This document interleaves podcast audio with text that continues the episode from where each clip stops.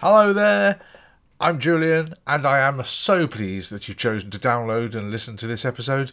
I really appreciate you taking the time out to listen to little old me. If you're new here, then welcome to the Productivity Matters podcast, here to help you be better at getting things done through the use of apps, products, and services. On this episode, there are two distinct items. Firstly, I'm going to take a look at podcasting and the growth of podcasts in the UK, and following that, what is imposter syndrome and do you suffer from it? Coming right up.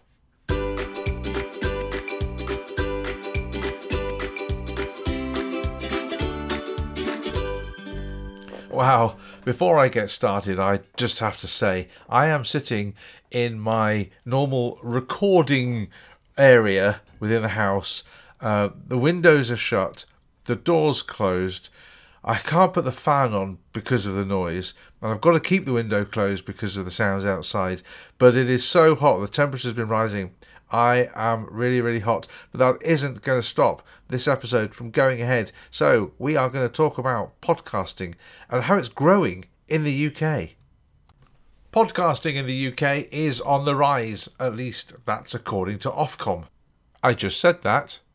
Who are Ofcom? Well, they're the uh, Office for Communications, the regulator for the communication services that we use and we rely on each day in the UK. They make sure that people get the best from their broadband, home phone, mobile services, as well as keeping an eye on TV and radio.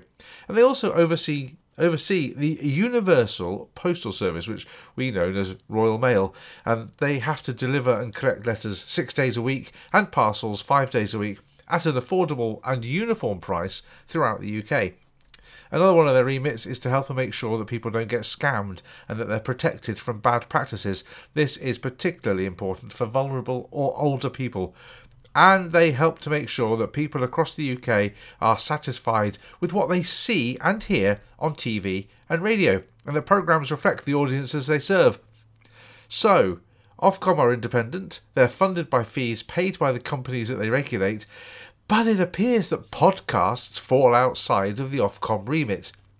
That doesn't mean they don't keep a keen eye and report on findings, though, as we're about to see. A report from 2018 found that in the UK, the number of weekly podcast listeners has almost doubled in five years, from 3.2 million in 2013 to 5.9 million in 2018. And the increase is across all age groups.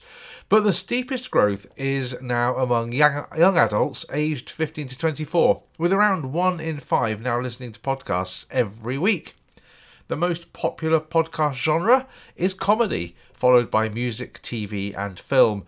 Half of podcast listeners are under 35, and whilst only 29% of traditional radio listeners are under 35, this rises to 49% for podcasts.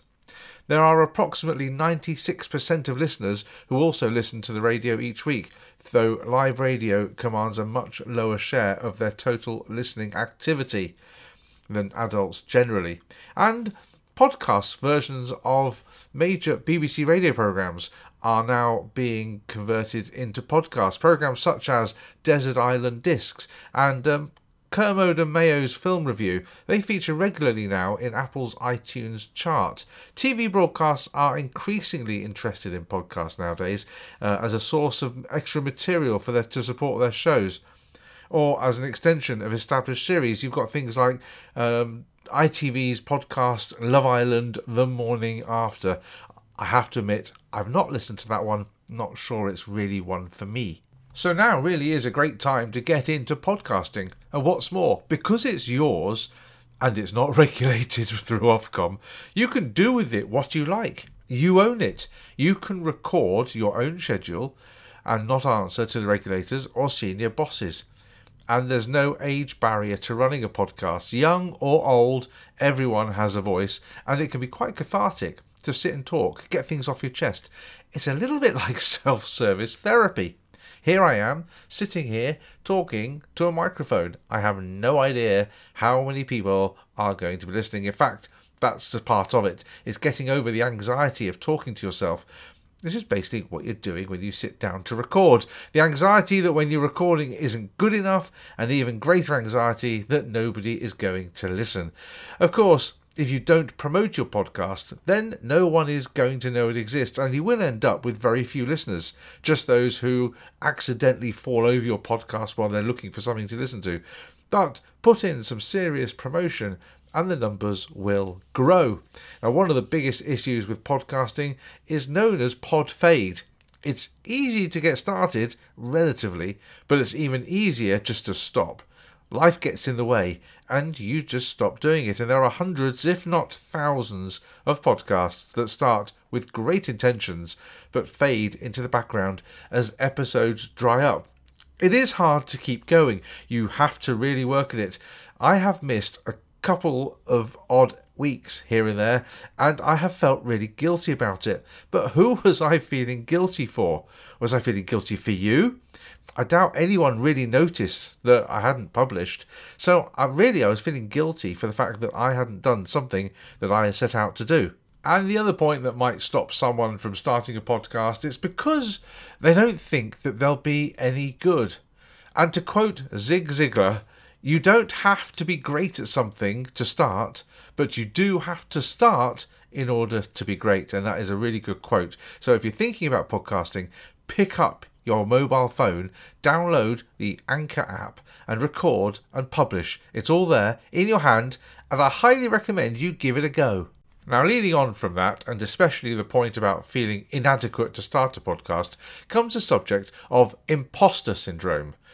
This is a psychological term referring to a pattern of behaviour where people doubt their accomplishments, have a persistent fear of being exposed as a fraud, and this is not uncommon. It has been estimated that nearly 70% of individuals will experience signs and symptoms of imposter phenomenon at least once in their life. And this can be the result of a new setting, um, whether it be academic or professional. And research has shown that imposter syndrome is not uncommon for students when entering a new academic environment like a university, or feelings of insecurity can come as a result of being unknown in a new environment. This can lead to lower self confidence, lower self esteem, and a, a, a, low belief in your own abilities. It's something I can relate to. It's something maybe when I start a new contract, there's always this feeling that maybe I'm just not good enough, and you know, what am I doing here? So, what are the symptoms? Well, there's a lack of self confidence and anxiety, as I've mentioned. There's doubts about your thoughts, abilities, achievements, and accomplishments. You get a lot of negative self talk and feelings of inadequacy, dwelling on past mistakes, and really just feeling not good enough. These are all signs and symptoms of imposter syndrome. And what causes it? Well, there's the nature and nurture together, which create the intent, the tendency to experience a feeling of not good enough. However, these feelings remain latent. They just sit there until triggered by something external. So something we react we react to, something that tips us into actively feeling not good enough. So the first step in overcoming imposter syndrome is to acknowledge what you're feeling and why. Start by keeping a journal. Whenever you experience feelings of self doubt or inadequacy, write them down and explain why you're feeling this way. Be as specific as possible about each situation. And then the next steps are realize the truth. Maybe you could even choose to confide in someone uh, and talk it through with them. Turn it around and see the gift, see the, the, the opportunities in your imposter syndrome feelings. Set goals and expectations that you know that you can achieve. And accept where you're at and have a look again you know in, in three months time take a look at yourself and see how you're feeling and keep that cycle running so you have to you have to acknowledge that it is a real thing and then you can start to uh, turn things around so you start to feel good about yourself again and that's just about it for this episode. There is loads and loads of information that can be found on the internet about imposter syndrome. It's really not worth getting worked up about. You just have to dig deep and manage your way through the situation. If you've got any questions about it or any questions about how to start a podcast, then please get in touch via Twitter at Prod Matters.